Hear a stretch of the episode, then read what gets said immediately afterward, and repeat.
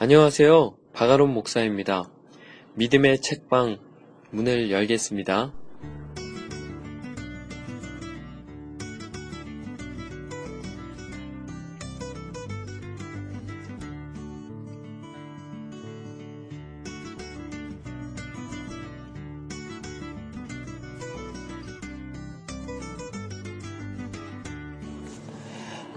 한 주 잘 보내셨습니까? 인사를 하면서도 참 송구합니다. 지난주에도 빵꾸가 났네요. 핑계는 아니고요. 사실 녹음을 하려고 했거든요. 시간도 있었고요. 문제는요. 제 목이요. 이번 주 내내 제 목이 계속 쉰 상태여서 도저히 불가능했습니다. 녹음을 시작하는데 1분도 안 돼서 기침이 나오더라고요. 주중에 몇 번 시도했다가 결국 포기했습니다. 이유는요, 수련회 때문이죠. 아, 이번에 진짜 너무너무 감사했습니다. 이번에 제가 정말 제 평생의 기억에 남을 만한 수련회를 했거든요. 제가 수련회가 벌써 8년 차고, 제가 진행한 게 8년 차고, 어, 그리고 저도 수많은 수련회를 뭐 다녀보고, 또 뭐 해보기도 하고 그랬는데요. 정말 이렇게 놀라운 일이 많은 수련회는 처음이었습니다. 제가 막 이야기를 들려주고 싶은 그런 수련회. 근데 그럼에도 오늘은 책을 읽어야겠죠.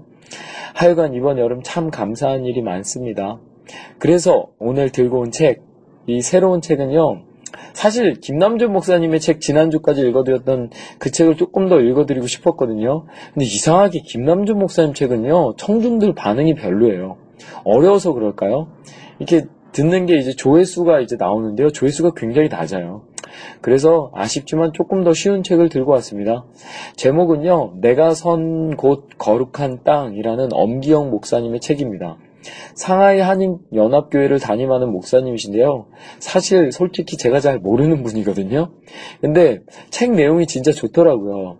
특히 오늘 제가 읽은 부분이 하나님 나라의 개념에 관한 부분인데 제가 생각했던 하나님 나라와 똑같은 생각을 하셨더라고요. 아니 그보다 더 확실하게 개념 정리를 해 주신다는 점에서 이 파트만으로도 충분히 읽을 만한 가치가 있는 책이라고 봅니다. 과연 하나님 나라는 어디에 있을까요? 저 하늘에 우주에 있을까요? 아니면 우리 마음속에 있나요? 그 개념을 참 잘 설명하고 계세요. 그래서 들고 왔습니다. 기대가 되시죠? 아직도요, 제가 목이 상태가 진짜 별로라서요, 내용이 글리 길지는 않습니다. 소리가 좀 별론데요. 원래 별로지만, 어쨌든 좀 별로여도 한번 잘 들어보시죠. 그럼 만나볼까요? 내가 선 곳 거룩한 땅 시작합니다. 하나님 나라는 죽어서만 가는 나라가 아니다. 우리 신앙에는 무엇이 필요할까? 너희는 이 세대를 본받지 말고 오직 마음을 새롭게 함으로 변화를 받아 하나님의 선하시고 기뻐하시고 온전하신 뜻이 무엇인지 분별하도록 하라. 하나님은 우리에게 이 세대를 본받지 말고 변화를 받아 하나님의 선하시고 기뻐하시고 온전하신 뜻이 무엇인지 분별하라고 하신다. 그런데 변화를 받기 위해서는 반드시 선행되어야 할 것이 있다. 우리 안에는 배웠든지 저절로 습득했든지 옳다라는 판단을 거치지 않은 채 그냥 당연하게 형성되어 굳어져 버린 개념, 의식, 가치관, 방식, 행위 같은 것들이 있다. 여기에 변화가 일어나려면 개혁이 필요하다. 개혁은 외부로부터 새로운 정보, 새로운 원리, 새로운 힘이 들어올 때 가능하다. 내 안에 들어온 새로운 정보, 원리, 힘은 고착된 생각을 흔들며 마침내 마음을 새롭게 하는 변화를 일으킨다. 이런 변화가 하나님의 선하시고 기뻐하시고 온전하신 뜻이 무엇인지 분별할 수 있게 한다. 그러면 그리스도인들의 내면을 개혁하기 위해 들어와야 하는 정보는 무엇인가? 바로 하나님의 말씀이다. 살아있고 운동력 있는 하나님의 말씀을 바로 알고 바르게 깨달을 때 고착된 과거 신앙의 틀과 삶의 태도의 변화가 일어난다. 그래서 바른 말씀을 바르게 듣고 아는 게 정말 중요하다. 그러나 기독교는 결코 강한 논리의 설득당에 믿음을 갖게 되는 것이 아니다. 하나님 말씀과 더불어 하나님의 영이신 성령께서 그 말씀을 깨닫게 하셔야 한다. 따라서 성령이 없는 변화는 강압적인 설득이나 이해일 뿐이다. 오직 성령을 통해 말씀이 우리 안에서 역사할 때 믿음의 역사가 일어난다. 진리의 영이신 성령께서 오늘 이 말씀을 증명하시고 그 능력을 통해 우리의 굳은 마음을 새롭게 하며 눈이 떠지고 생각이 열려 기독교에 관한 잘못된 사고와 틀에 박힌 신앙을 개혁하는 지진을 우리에게 일으키시길 기대한다. 진리를 알지니 진리가 너희를 자유롭게 하리라. 진리인 말씀은 우리를 자유롭게 한다. 그런데 진리에 대한 무지와 왜곡 때문에 우리의 신앙 갈등이 시작된다. 진리인 성경 말씀을 바르게 이해하기 위해서는 성경을 보는 바른 관점이 필요하다. 하나님 나라라는 관점은 우리 안에서 일어나는 수많은 질문과 의문에 대한 답을 알게 하는 너무도 중요한 성경적 원리다. 지난날 수많은 갈등과 의구심 속에서 헤매다 아 이것이구나 라고 발견한 성경적 원리가 내게는 바로 하나님 나라에 대한 이해였다. 예수님이 전한 핵심 메시지 요한이 잡힌 후 예수께서 갈릴리에 오셔서 하나님의 복음을 전파하여 이르시되 때가 찼고 하나님의 나라가 가까이 왔으니 회개하고 복음을 믿으라 하시더라. 예수님은 서른 살에 공생애를 시작하셨다. 유대 사회에서는 서른이 되어야 비로소 납비, 즉 선생으로서 가르칠 수 있는 사회적 권위를 부여했다. 예수님이 공생애를 시작하며 처음 선포하신 메시지가 바로 하나님 나라였다. 예수님은 하나님의 나라인 천국에 대해 자주 말씀하셨다. 마태복음 13장에 보면 예수님은 하나님의 나라를 씨 뿌리는 자, 겨자씨, 누룩, 밭에 감추인 보화, 좋은 진주와 같은 비유로 가르치셨다. 마태복음 20장에서는 천국은 마치 품꾼을 얻어 포도원에 들여보내고 이른 아침에 나간 집 주인 같다고 하시고 25장에서는 천국은 마치 등을 들고 신랑을 맞으러 나간 열 처녀와 같다고 말씀하신다.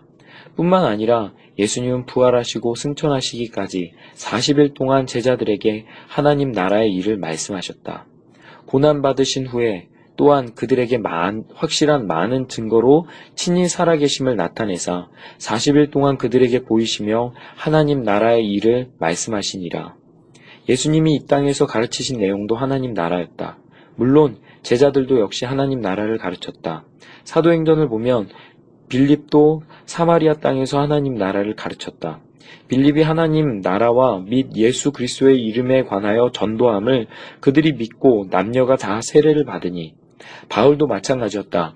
바울이 회당에 들어가 석 달 동안 담대히 하나님 나라에 관하여 강론하며 권면하되 어떤 사람들은 마음이 굳어 순종하지 않고 무리 앞에서 이 돌을 비방하거늘 바울이 그들을 떠나 제자들을 따로 세우고 두란노 서원에서 날마다 강론하니라. 바울은 에베소 교회에서 무엇을 가르쳤는가? 석 달 동안이나 하나님 나라를 가르쳤다. 보라, 내가 여러분 중에 왕래하며 하나님 나라를 전표하였으나 바울은 그의 마지막 사역지였던 로마에서도 하나님 나라를 가르쳤다. 그들이 날짜를 정하고 그가 유숙하는 집에 많이 오니 바울이 아침부터 저녁까지 강론하여 하나님의 나라를 증언하고 모세의 율법과 선지자의 말을 가지고 예수에 대하여 권하더라. 바울이 온 이태를 자기 셋집에 머물면서 자기에게 오는 사람들을 다 영접하고 하나님의 나라를 전파하며 주 예수 그리스도에 관한 모든 것을 담대하게 거침없이 가르치더라. 사도행전의 시작과 끝이 하나님 나라였다는 것은 매우 의미심장한 내용이다. 기독교에서 예수님과 제자들, 사도 바울을 빼면 무엇이 남겠는가? 그런데 그 중요한 핵심 인물들이 가르친 주제가 한결같이 하나님 나라였다. 그렇다면 그리스도인으로서 우리는 하나님 나라를 얼마나 알고 있는가? 예수님과 사도 바울의 가르침의 주제가 하나님 나라라면 우리도 당연히 알아야 하지 않겠는가? 그러나 나는 정작 하나님 나라를 잘 몰랐다. 교회에서 가끔 하나님 나라라는 말을 들어보긴 했지만 하나님 나라는 이런 것이라고 중점적으로 들어본 적은 없었다. 하나님 나라에 관해 자세히 알게 된 건 제대 후 신학교에 복학하면서 마침 유학을 마치고 돌아온 어느 교수님의 강의를 통해서였다. 강의를 들으면서 나는 눈이 번쩍 뜨였다. 예수님의 가르침의 주제가 하나님 나라였고 제자들의 가르침의 주제도 역시 하나님 나라였다. 그런 면에서 하나님 나라는 기독교 신앙의 여러 주제 가운데 하나가 아니다. 기독교 신앙의 본질이며 전부이다. 그렇다면 하나님 나라는 무엇인가? 하나님의 나라라는 표현은 신학 성경 가운데 마가, 누가, 요한복음에만 100여 차례나 나온다. 하나님 나라, 하늘나라, 천국, 이런 단어들을 예수님은 70여 차례나 사용하셨다. 그러니까 사복음서에 널려 있는 게 하나님 나라 천국이란 단어다. 우리는 천국 하면 죽어서 가는 좋은 곳, 내세 정도로만 생각한다.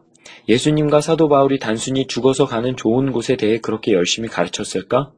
바울이 3개월 동안 에베소에서 가르친 내용이 그것뿐이었을까? 물론 하나님 나라에는 우리가 죽어서 가는 천국 이야기도 있다. 그러나 하나님 나라는 그리스도인의 신앙생활 전체를 말한다. 곧 기독교는 하나님 나라의 이야기다. 그런데 안타깝게도 한국 교회가 하나님 나라를 충분히 이야기하지 못한 이유 가운데 하나는 바로 천국이라는 단어 때문이다. 물론 천국은 하나님 나라와 같은 말이다. 그런데 번역 때문에 단어의 의미가 나뉘었다.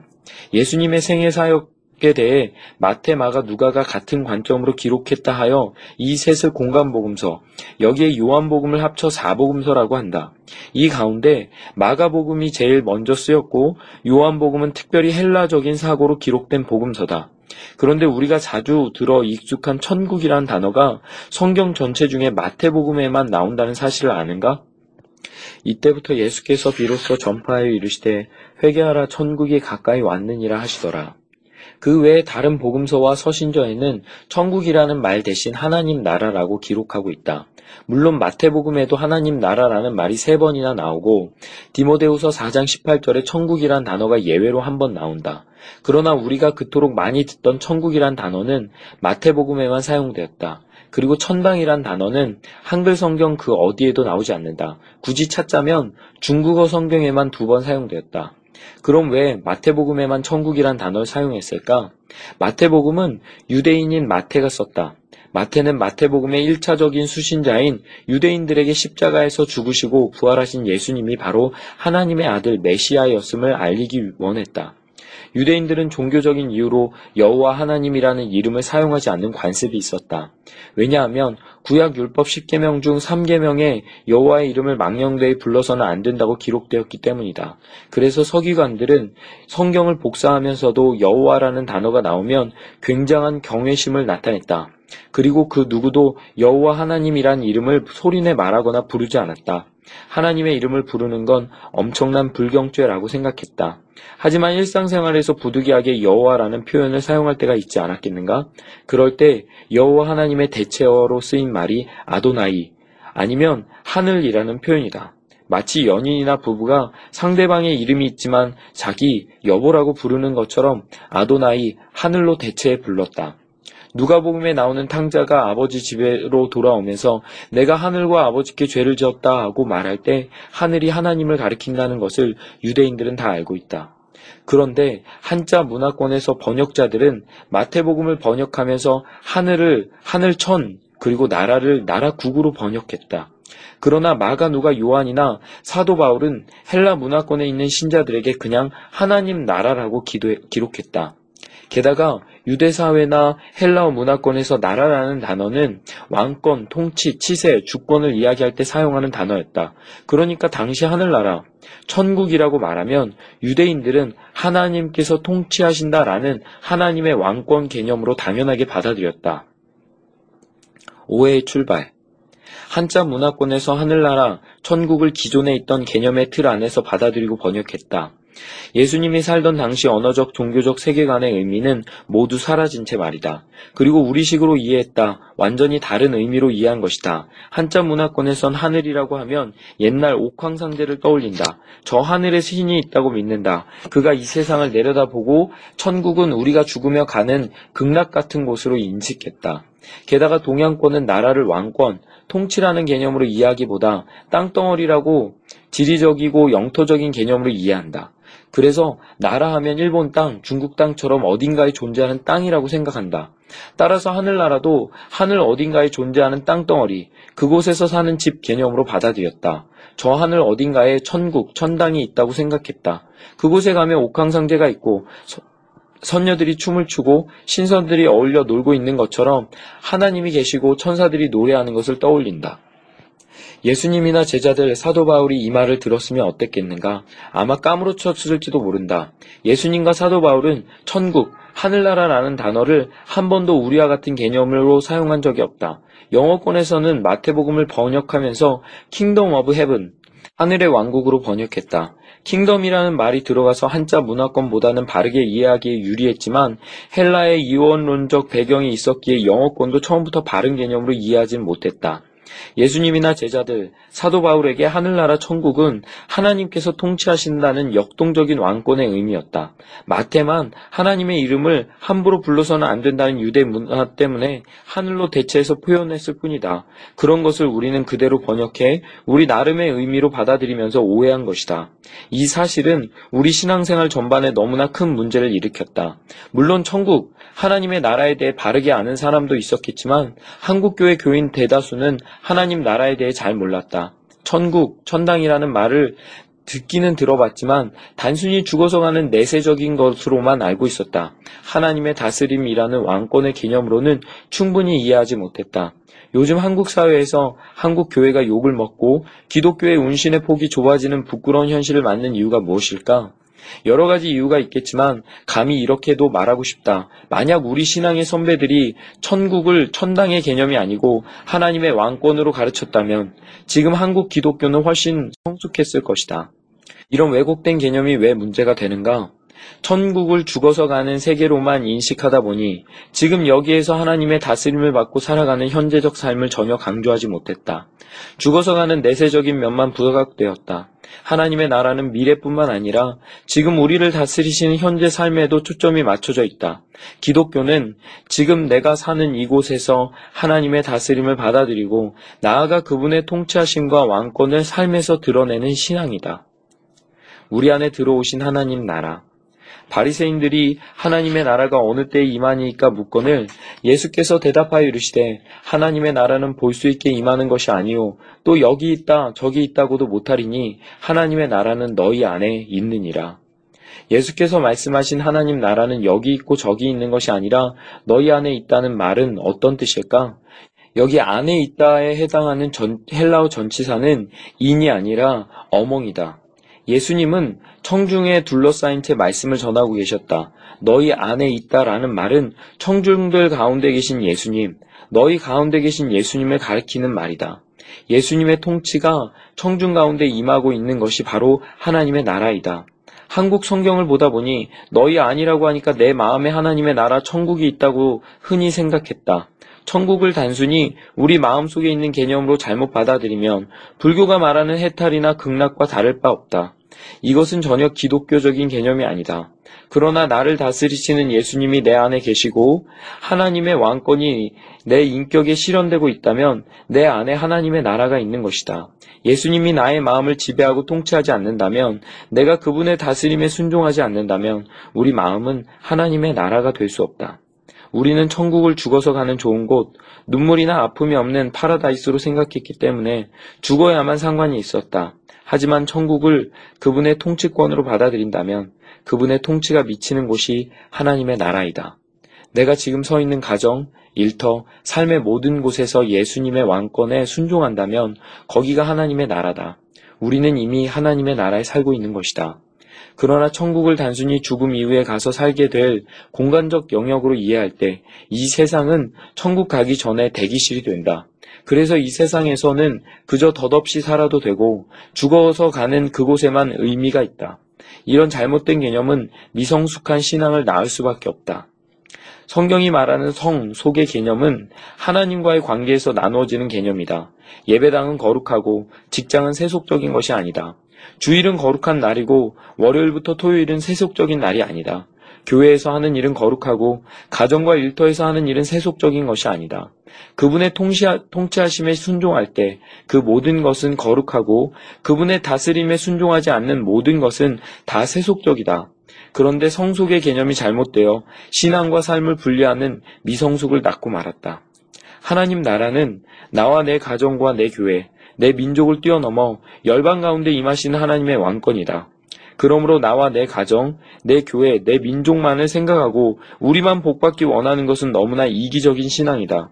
그리고 더 나아가 세상의 잘못된 인간 사회와 조직 구조, 체계, 그리고 자연 환경까지 하나님의 회복하심과 온전케 하심이 나타나도록 우리 삶에 헌신하는 것이 하나님 나라 백성의 모습이다. 그래서 기독교는 교회 예배당 건물이나 어떤 제도나 형식에 갇혀 있거나 매여 있을 수 없다. 어떤 이들은 질문한다. 그러면 흔히 말하는 우리가 죽어서 가는 천국은 없나요? 물론 있다. 그러면 어디에 있는가? 그건 알 수 없다. 분명히 존재하지만 성경은 구체적인 장소와 형태를 이야기하지 않고 있다. 태양을 중심으로 수성, 금성, 지구, 화성, 목성, 토성, 천왕성, 해왕성이 돌고 있는 은하계가 있다. 천문학자들은 이 은하계뿐 아니라 또 다른 은하계의 행성이 10의 23승계가 넘게 있다고 한다. 상상이 되는가? 거의 무한대이다. 이 어마어마한 천체에 헤아릴 수 없지 많은 행성이 떠다닌다. 그런데 그 중 하나인 지구, 그 광활한 우주에 비한다면 먼지만한 이 조그만 땅덩어리에 있는 인간들이 생각하기를 우주 그 어딘가에 하나님께서 멋진 집을 지어놓고 거기 들어가 계실 걸로 생각한다. 그것이 우리가 가진 개념이다. 하나님은 그 10의 23승계가 넘는 행성을 지닌 우주를 말씀 한마디로 만드셨다. 창조주 하나님께서 있으라 하신 한마디에 이 모든 것이 생겨났다. 그런 하나님을 어떻게 그 10의 23승계 안에 집어넣으려 하는가? 하나님은 그보다 훨씬 크신 분이다. 그런데 우리는 이 광활한 우주를 만드신 하나님의 크심을 알지 못하니까 자꾸 어딘가에 예수님이 승천하신 곳이 있고 하나님이 머무시는 곳이 있다고 생각한다. 하나님 나라는 10의 23승으로 제한되는 장소적 개념이 아니다. 하나님의 주권과 통치가 미치는 곳이다. 구원받았다는 의미, 하나님의 다스림을 받고 살아가는 삶을 신앙생활이라고 표현한다. 사도 바울이 에베소 교회에서 하나님 나라를 강론하고 권면했을 때 마음이 굳어 순종치 않는 사람이 있었다고 하자 그 말은 곧 예수 믿고 하나님의 다스림을 받으세요 했더니 하나님의 통치를 거부했다는 말과 동일하다. 그렇다면 예수님을 믿겠습니다 라는 의미는 무엇인가? 바로 예수님의 다스림에 순종하며 따르겠습니다 라는 뜻이다. 그 사람을 우리는 그리스도인이라고 부른다. 그럼 죄란 무엇인가? 우리는 성경이 말하는 죄 또한 너무나도 크게 오해하고 있다. 기독교를 세상의 윤리적, 도덕적인 잣대로 여겨 자꾸 그런 의미로 죄를 생각한다. 그러나 기독교가 말하는 죄는 그런 의미가 아니다. 기독교의 죄는 하나님과의 관계성에서 비롯된다. 하나님을 하나님으로 여기지 않고 자신의 육체와 마음에 원하는 대로 살아가는 것, 마음에 하나님 두기를 싫어하고 빛보다 어둠을 더 사랑하는 것이 기독교에서 말하는 죄다. 그분의 다스림 앞에 승복하지 않고 살아가는 삶, 불순종이 곧 죄다. 극단적으로 이렇게 이야기할 수 있다. 하나님의 다스림에 승복하지 않고 내 뜻대로 내가 주인이 되어 내 인생을 착하게, 성실하게, 멋지게 성공을 추구하며 살아가는 것, 그것이 바로 죄다. 이 세상 관점으로는 도무지 이해할 수 없는 말이다. 이처럼 기독교는 굉장히 독선적이다. 하나님께서 정말 시퍼렇게 살아계시고 하나님만이 참 신이고 창조주이며 절대적인 선이라고 한다면 그분의 다스림 앞에 무릎 꿇지 않는 모든 것이 악이고 그분의 통치하심 앞에 순종하는 모든 것이 선이다. 그러므로 아주 많은 부분에서 죄에 대한 우리의 생각이 바뀌어야 한다. 다른 종교를 믿는 사람들이나 윤리적인 규범을 따르는 사람들도 내가 왜 이러지? 하고 후회하고 반성한다. 성경은 단순히 자기 연민이나 자기 반성을 회개하라고 하지 않는다. 우리가 가진 죄의식과 죄책감이 단지 잘못 행한 행위 때문이라고 생각하고 하나님과의 바른 관계로 발전하지 않는다면 기독교가 말하는 진정한 하나님의 용서를 경험할 수 없다. 하나님의 통치에 순종하지 않고 내가 나의 주인 노릇을 하는 것이 죄라는 개념이 들어와야 비로소 내가 주님 앞에서 죄를 지었다는 것이 무엇을 의미하는지 알 수 있다. 그런 죄인된 나를 용서할 수 있는 유일한 길이 십자가의 사랑이라는 것도 이해할 수 있다. 그래야 왜 주님과 교제를 해야 하는지, 왜 말씀을 묵상하고 주님의 음성을 들으라고 하는지도 알게 된다. 이런 개념을 바로 정리하는 일이 중요하고, 때로 나의 신앙생활과 신앙 성숙을 좌우한다. 거듭났다라는 말은 주인이 바뀌어 다시 태어났다는 말이다. 내가 주인이 아니라 새로운 주인, 새로운 왕 대신 예수님을 모시고 사는 새로운 피조물이 되었다는 것이다. 그렇다면 구원을 받았다는 것은 무슨 말일까? 하나님을 하나님으로 여기지 않고 하나님을 떠나 죄 가운데 살던 우리는 실은 어둠의 권세인 사단의 지배를 받고 있었다.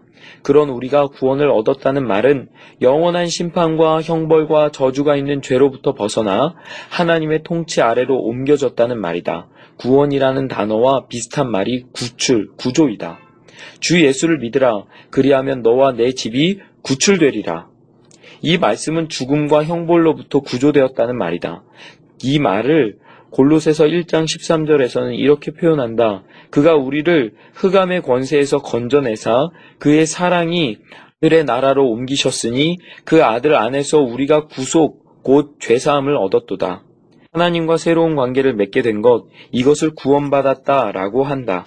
당신은 어둠의 사단으로부터 내가 나를 다스렸던 삶으로부터 이제 하나님의 통치, 그분의 아들 예수님의 다스림을 받는 삶으로 옮겨졌는가?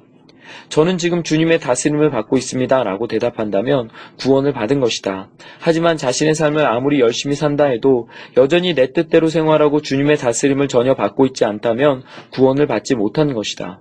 구원받은 자는 그분의 통치가 내 안에 이루어지는 것을 기쁘게 여기며 그분께 순종한다.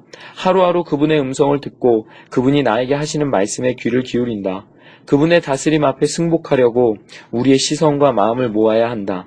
하나님의 선하시고 기뻐하시고 온전하신 뜻이 무엇인지 늘 분별해야 한다. 그 분별을 위해 말씀과 성령으로 그분을 쫓는 것이 바로 그리스도인의 삶이다.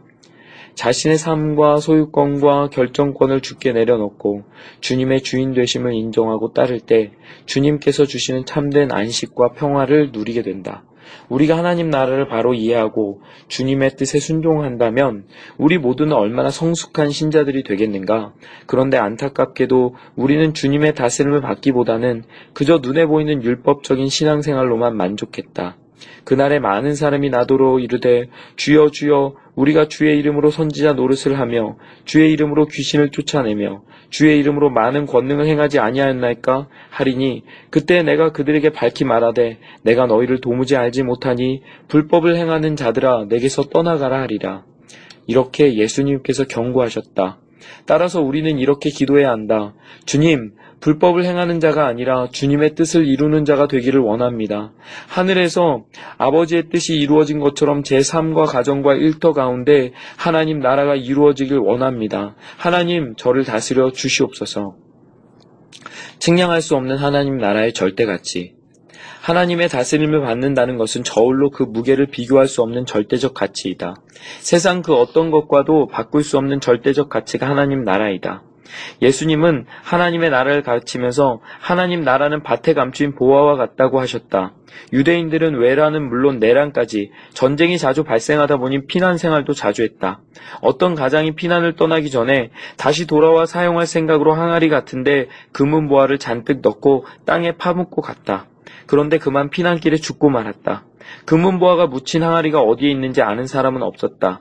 그런데 시간이 지나 그 땅을 소작하던 농부가 밭을 일구다 금은보화가 가득 담긴 항아리를 발견했다. 그런데 그냥 가져가려고 하니 도둑질을 하는 것이기에 밭 주인에게 그 땅을 팔라고 이야기를 건넸다. 그랬더니 주인이 100만 원에 팔 수 있다고 했다. 소작농이 집에 와 자기가 가진 전 재산을 탈탈 털어보니 100만 원 정도가 나왔다. 소장농이 전 재산을 들여 그 밭을 샀을까 안 샀을까? 그 100만 원이 아까웠을까? 하나도 아깝지 않았다. 왜냐하면 밭에 묻혀 있는 보화의 가치가 더 큰 값이 된다는 것을 알기 때문이다. 이처럼 하나님의 통치받고 살아가는 삶은 마치 밭에 감추어진 보화처럼 그 세상 그 어떤 것을 주어서라도 결코 포기할 수 없는 절대 가치를 지닌다. 예수께 어떻게 하면 영생을 얻을 수 있는지 물었던 부자 청년이 있었다.